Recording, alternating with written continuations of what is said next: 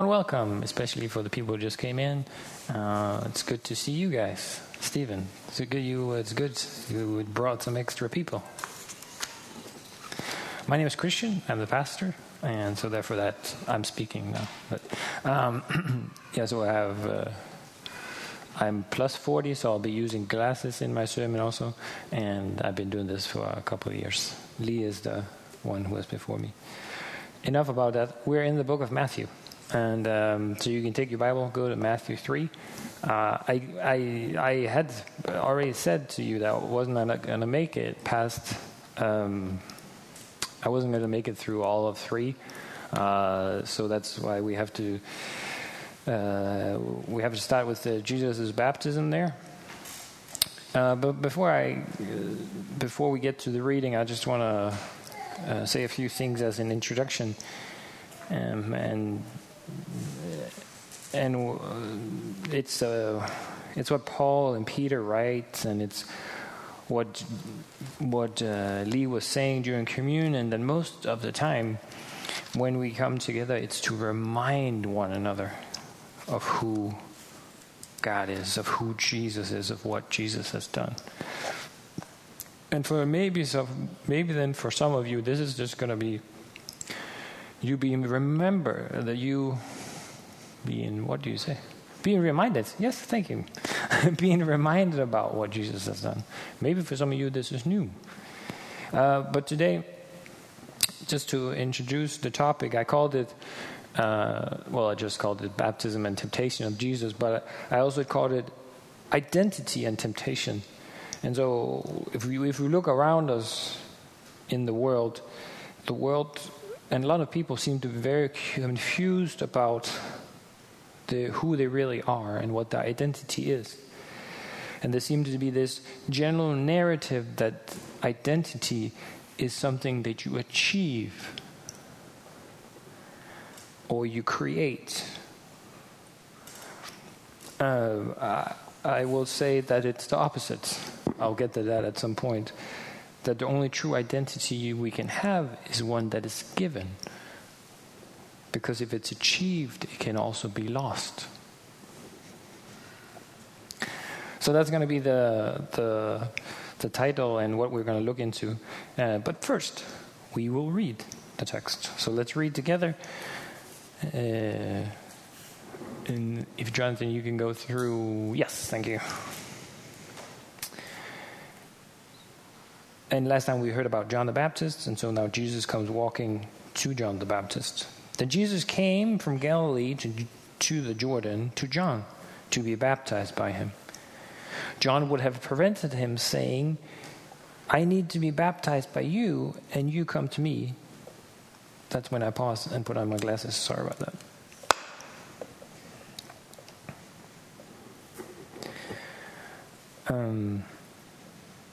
But Jesus answered him, "Let it be so now, for thus is fitting to fulfill all righteousness." Then he consented. And when Jesus was baptized, immediately he went up from the water, and behold, the heavens were opened, and he saw the Spirit of God descending like a dove and coming to rest on him. And behold, a voice from heaven said, "This is my beloved Son, with whom I am well pleased." Then Jesus was led up by the Spirit into the wilderness to be tempted by the devil. And after fasting for 40 days and 40 nights, he was hungry. And the tempter came to him and said, "If you are the Son of God, command these stones to become loaves of bread."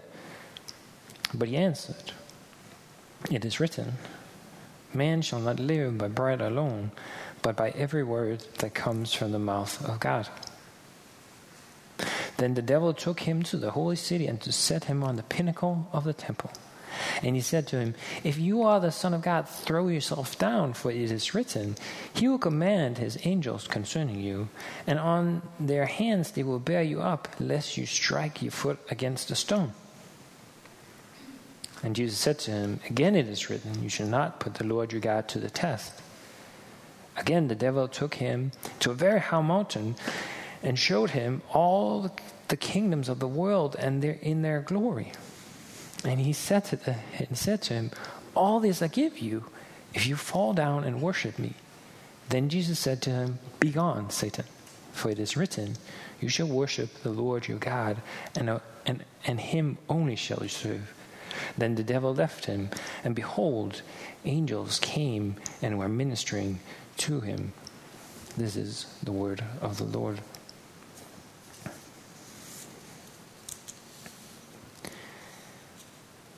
This is one of these amazingly beautiful passages where we see the amazing God we have in a picture like creation. We see here the Trinity visibly displayed. As Jesus goes into the water, God the Son, he comes out, the heavens are flung open, the Spirit comes down in the form of a dove, and we have the voice of the Father. What a beautiful picture of the God that we serve. That was just something I wanted to say. But as we look at the text, Jesus comes. Like we talked about last time, Jesus was a baby. Now he's not a baby anymore. And he comes to be baptized by John. And John tries to stop Jesus by saying, because he just described who Jesus is, and he's described that he will be the King of Kings, the Lord of Lords, the one that will baptize with the Holy Spirit and fire. So John is hesitant to baptize Jesus because I need to be baptized by you. But Jesus says, he actually doesn't give a really long explanation. He just says, let's just do it, John. That's how we do it. Later on, we can maybe look back on this, and when we remember Jesus asks the Pharisees and the Sadducees, was John's baptism from heaven? And they don't want to answer. But Jesus, by being baptized by John, shows that he's in the same path of John. He identifies with what John is doing, and in a sense, he also identifies with us as he calls us to be baptized.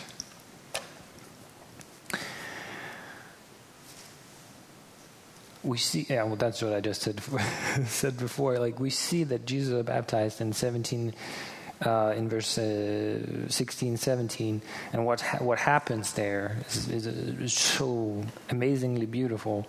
God speaking over his Son, this is my beloved Son in whom I am well pleased. And then commentaries and other people say, the way he says this, it's a call back to Psalm 2:7, where it says that Jesus is the divinely appointed king, and to Isaiah that he is in 41, that he is the one that was coming, the servant of the Lord, and later on the one who would also be pierced for our transgressions.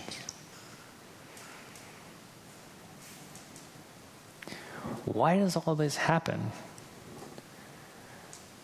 Why is Jesus being baptized, and why is God speaking over Jesus?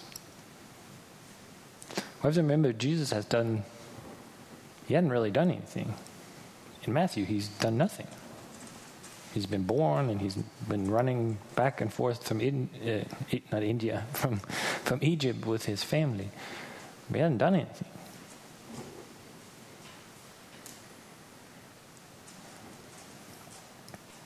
So God encourages Jesus. He empowers Jesus. He shows to Jesus and to the people around him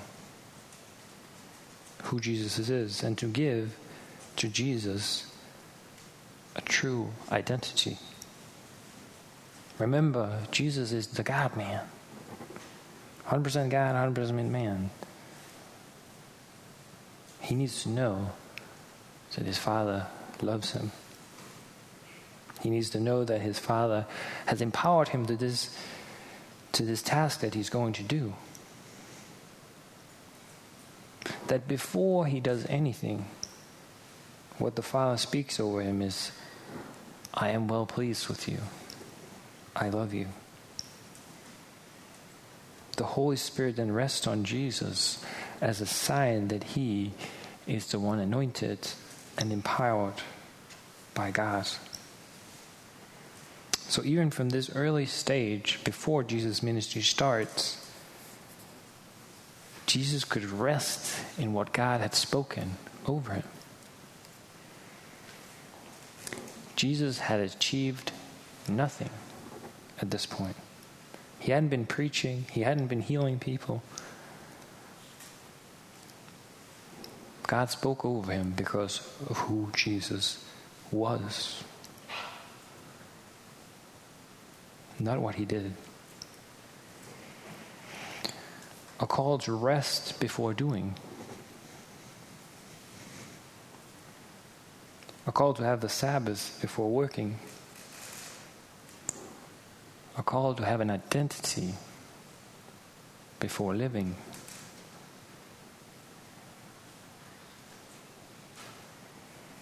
And as I said in the beginning, I believe that there's actually only two identities that are true and that are given by God.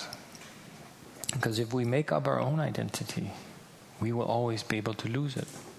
Whatever you put your identity in, it can be taken away from you. Like sports people, I'm the world's best. Well,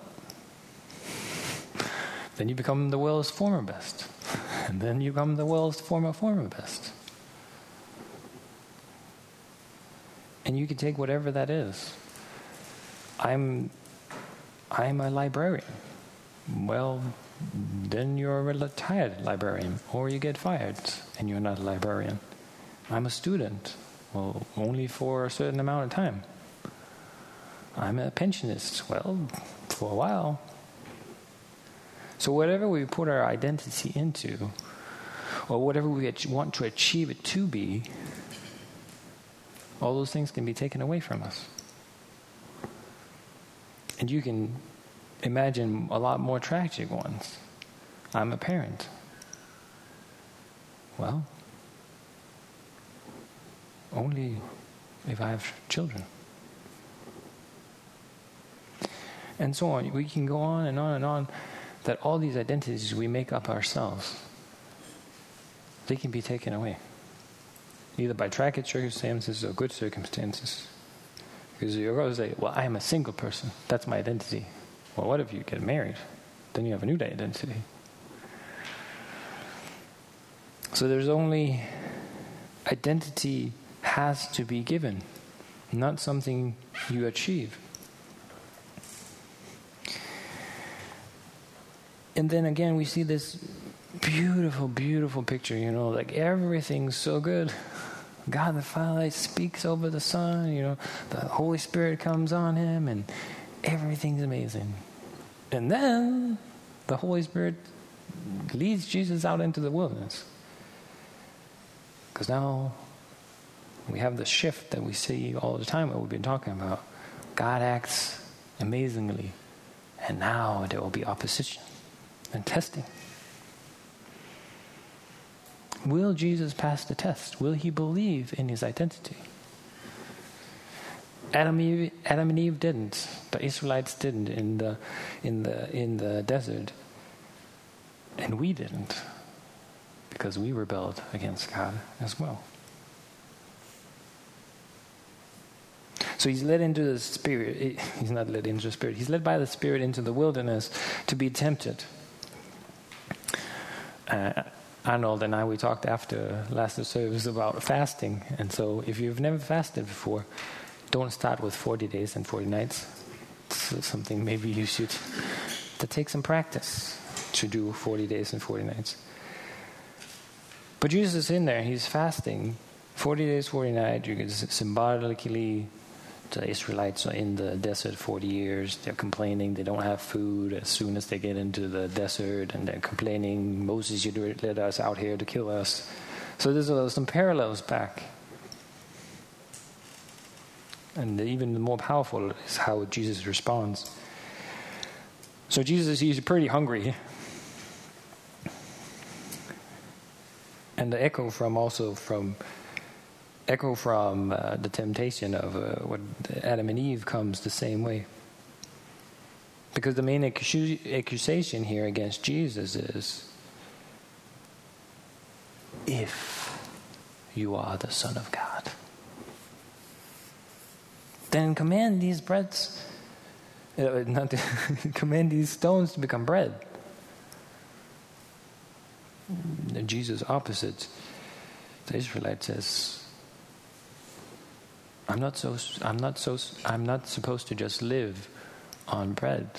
I'm supposed to live on the words that comes from God. It's a great response. He doesn't start arguing with the devil and say, hey, I am the Son of God. No, he just responds with the word of God and says, no, I will not do that. I will not give in and try to prove myself for you. I will receive and listen to the word of God, even in this situation. Jesus doesn't satisfy himself or his flesh.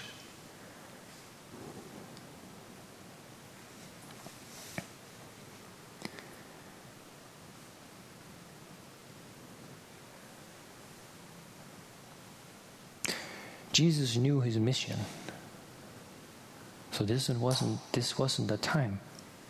This was not how he was going to do this. It was not the time to satisfy himself. The day was coming when Jesus was going to fulfill this. As you might know, we read in John that Jesus is the bread of life. The true bread that comes from heaven to satisfy us. Not like the manna in the wilderness, but the true bread. Not something to be gathered every day, but the real true bread. So the second temptation is very tricky. This is very smart of the devil, because the devil starts quoting scripture back now. Jesus has just defeated him with scriptures, and then the devil takes scripture and he says, hey, how about you jump off the temple? Because the Bible says that the angels will save you and you won't get hurt. There's some ways we can use scripture in the correct way, and there's some ways we can use it in the wrong way. When scripture is quoted to satisfy your own things instead of understanding that's a whole, that's to show us the beauty of God, then that's the wrong way to use scripture. The scripture is a whole, not to be pitted against each other or to get people to do stupid things like this. Because that scripture had never had the intention that Jesus on purpose would throw himself off of something.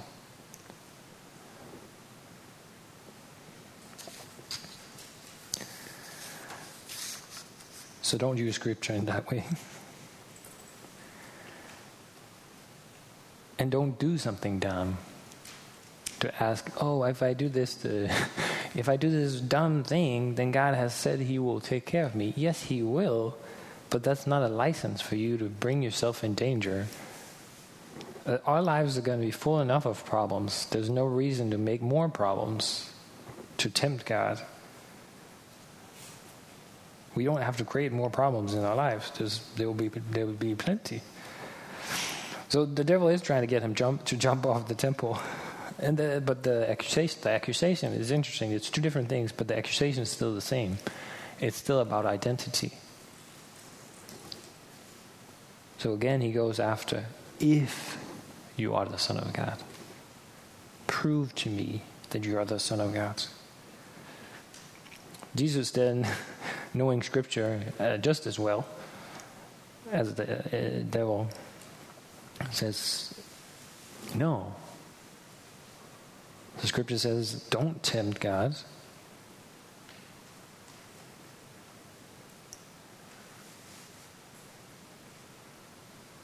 And don't test the goodness of God by distrusting God. And don't try to prove.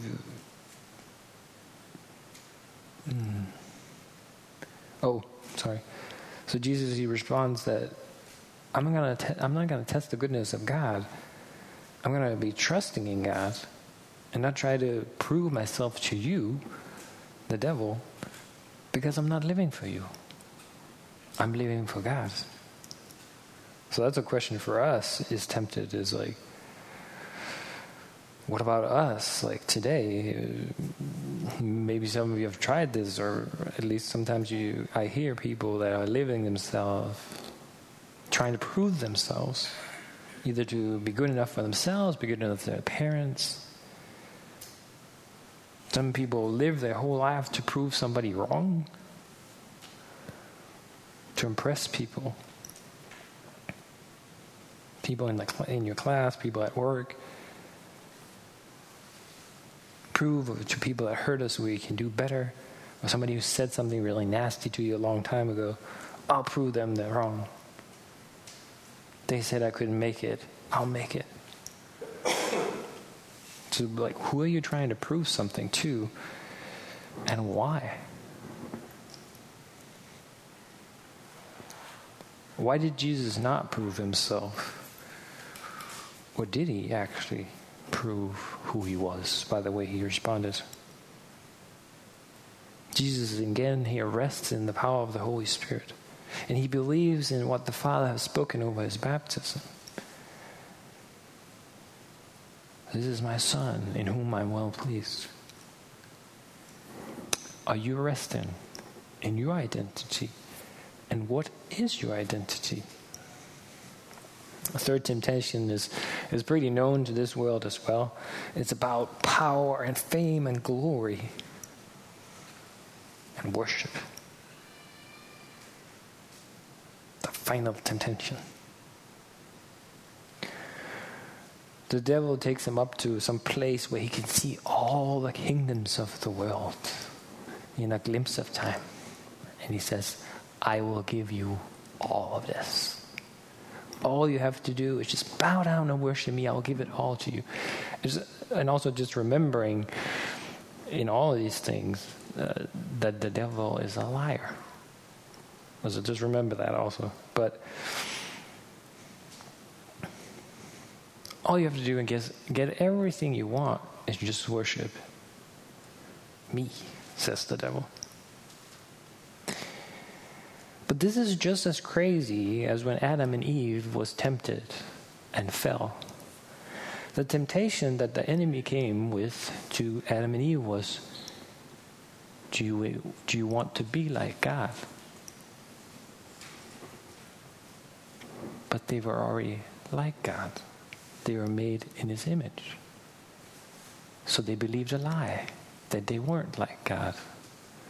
Here, the devil is offering something that's already Jesus's. We know that, or from the Bible, it's stated that everything was made through Jesus and for Jesus. Jesus already owns all those things. So it's pretty weak, even, temptation. And a lie. The devil doesn't have the power to give what he offers.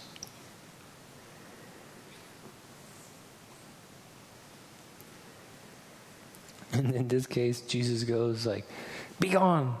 One translation I thought was really pretty funny. He's like, beat it. I thought that was funny. So he says like, go away, beat it.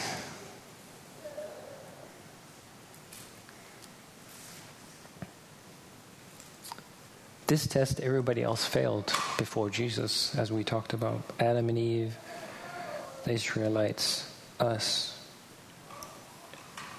Adam and Eve fell by the temptation not to trust in what God had said, but believed in what the enemy said. They fell for the tricks of the evil one. Jesus corrects him with Scripture instead. No, I will not worship you. Because this is the truth. You shall worship the Lord your God, and him you shall serve only. This is also the first and greatest commandment. Now, I just wanted to share, this is a story from my life, because I heard this in Sunday school, which was on a Friday when I was a kid, which has nothing to do with it. But I remember teaching on this, and I was like, okay. So I remember the teachings, which is good, but I didn't understand it totally. So the way it was relayed to me was, if somebody shows up at home and has a bunch of money in a suitcase, then you shouldn't worship them. I was like, I got that. I was like, okay, I get it. I mean, I'm not going to do that. That never happened. Nobody ever showed up at my door with a suitcase full of money saying, hey, if you worship me, you get the money. But I was ready for that. But I think I misunderstood what it meant. So I've never worshipped the devil that way. But I think I misunderstood what worship was about. Because of all the things I have done wrong in my life. All the things I did where I did worship other things. It wasn't about the man with a bunch of money. It's about giving worth to lots of things that is not God.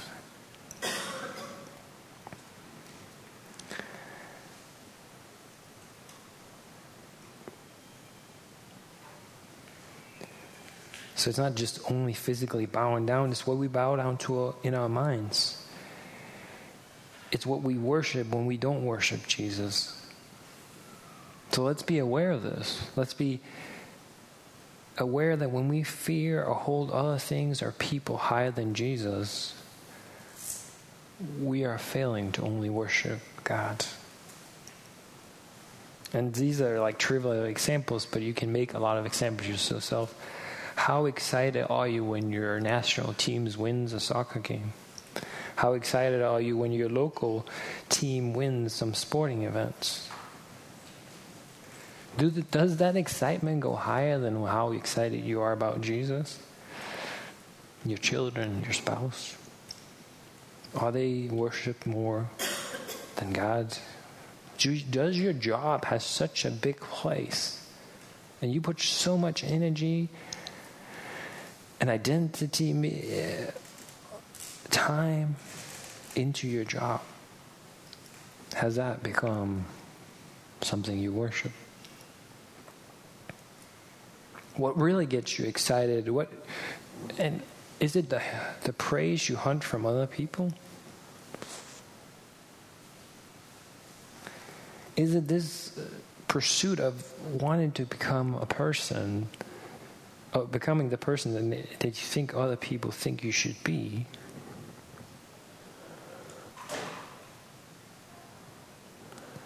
Is it worshiping money? It's like, I don't worship money. No, okay, that's okay. But if you think money is going to solve all your problems, there's a good chance that you're worshiping money.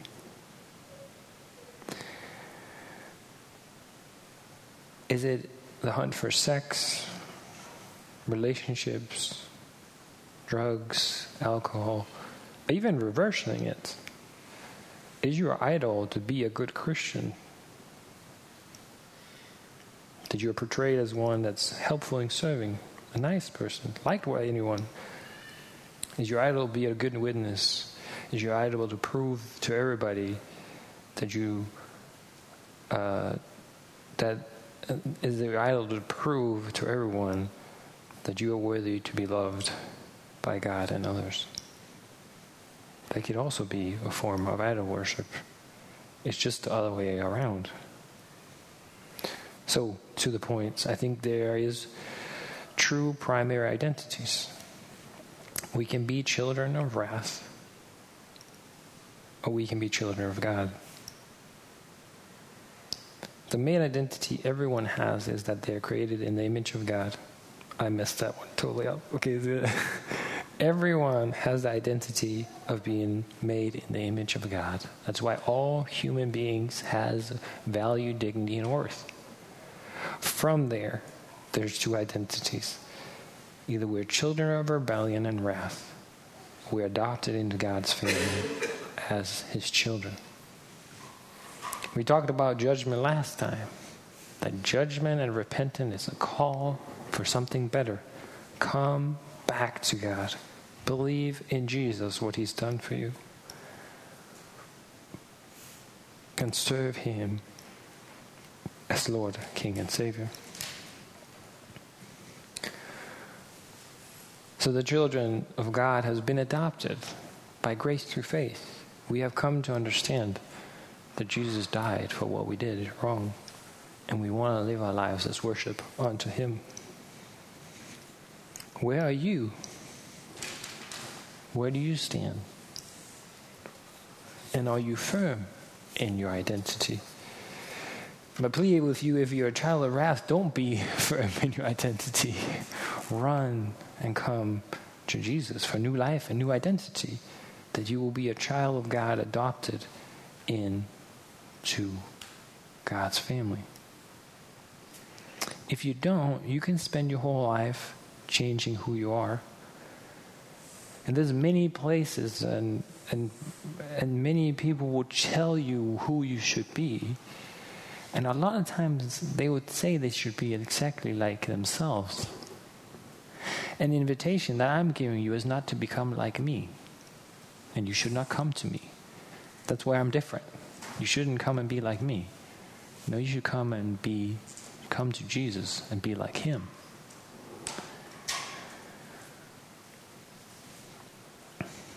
And for us, and for you who is the child of God, there's so much praise, so much glory to God here. Because he's been so faithful with you and with me. But how much do you rest in that you are his? Is the refrain the same? I am a child of God. I hold on to that when I am nervous. I hold on to that in all the trials and temptations that the devil comes against me with. Because Peter says, it's clear, if we stand firm, the devil will go away, just like he did with Jesus.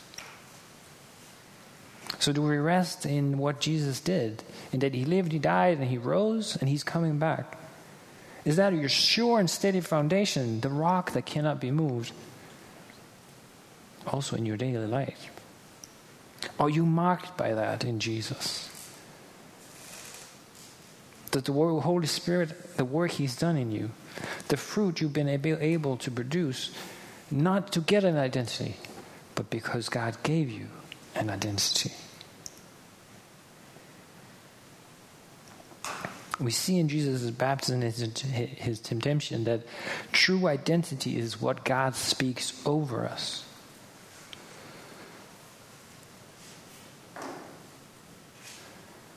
And that is the only sure foundation of who we are and where to find it.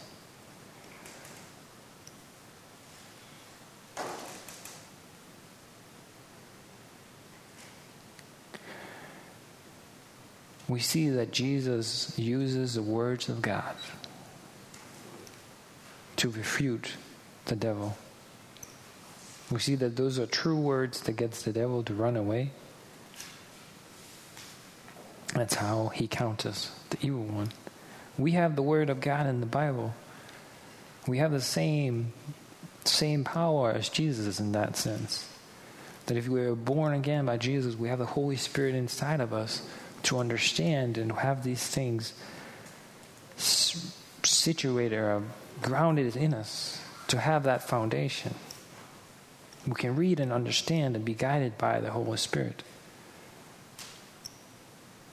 We see that Jesus trusted in the identity that God spoke over him. He was able to stand against the devil and the temptations. He refused to worship any other than God. Jesus was the only one who passed that test. Everybody else has failed, and that is how Jesus proved who he was, the very Son of God. Where the devil wanted him to prove by miracles and satisfy himself, he waited because he knew the mission he had from God. And that was how Jesus proved who he was, not for his own sake, but for the glory of the Father and for our sake, that in his life and death and resurrection, that was the Father's will, that was true worship of God. He lives for the will of the Father.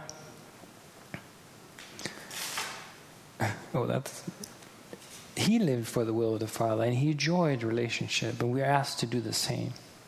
To live our lives the way Jesus is, always obeying who God is, our lives as true worship of the one true living God.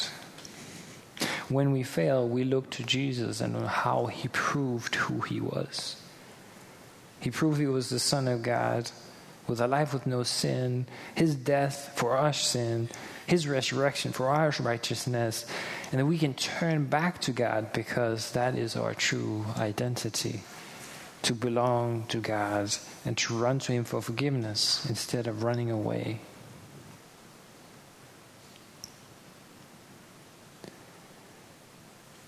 So when we get up here and speak, and when we do these worship services together, it's always our heart to show you how amazing God is, how beautiful God is, who he is, that we'll be reminded about that. And that you, as we talk about this, you will be reminded about how beautiful God is and what Christ has done.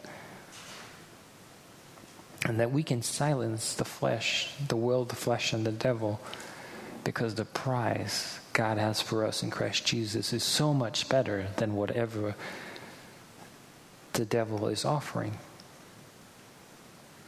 What is the price? Well, the price is to be co-heirs with Christ. The price is we are adopted into God's family. And I was just reminded about, the parable of the two sons that don't like their father. It's called the prodigal son. And when the father talks to the older son, that also is misunderstood. Father, he says, all I have is yours. Remembering that the prize that God has for us, adoption into his family, that whatever we are offered, it is never as good as being co-heirs with Christ and adopted into God's family. So just the questions before we wrap up. What is your identity? Are you a child of wrath? Are you a child of God? Have you been trying to find your own identity the whole time? I would ask you to stop doing that and run to God for your identity.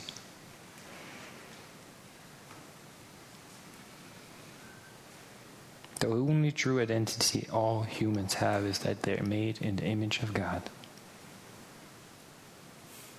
I'll call you to a life of faith in Jesus Christ, so you will be a son and daughter of God, adopted into his family.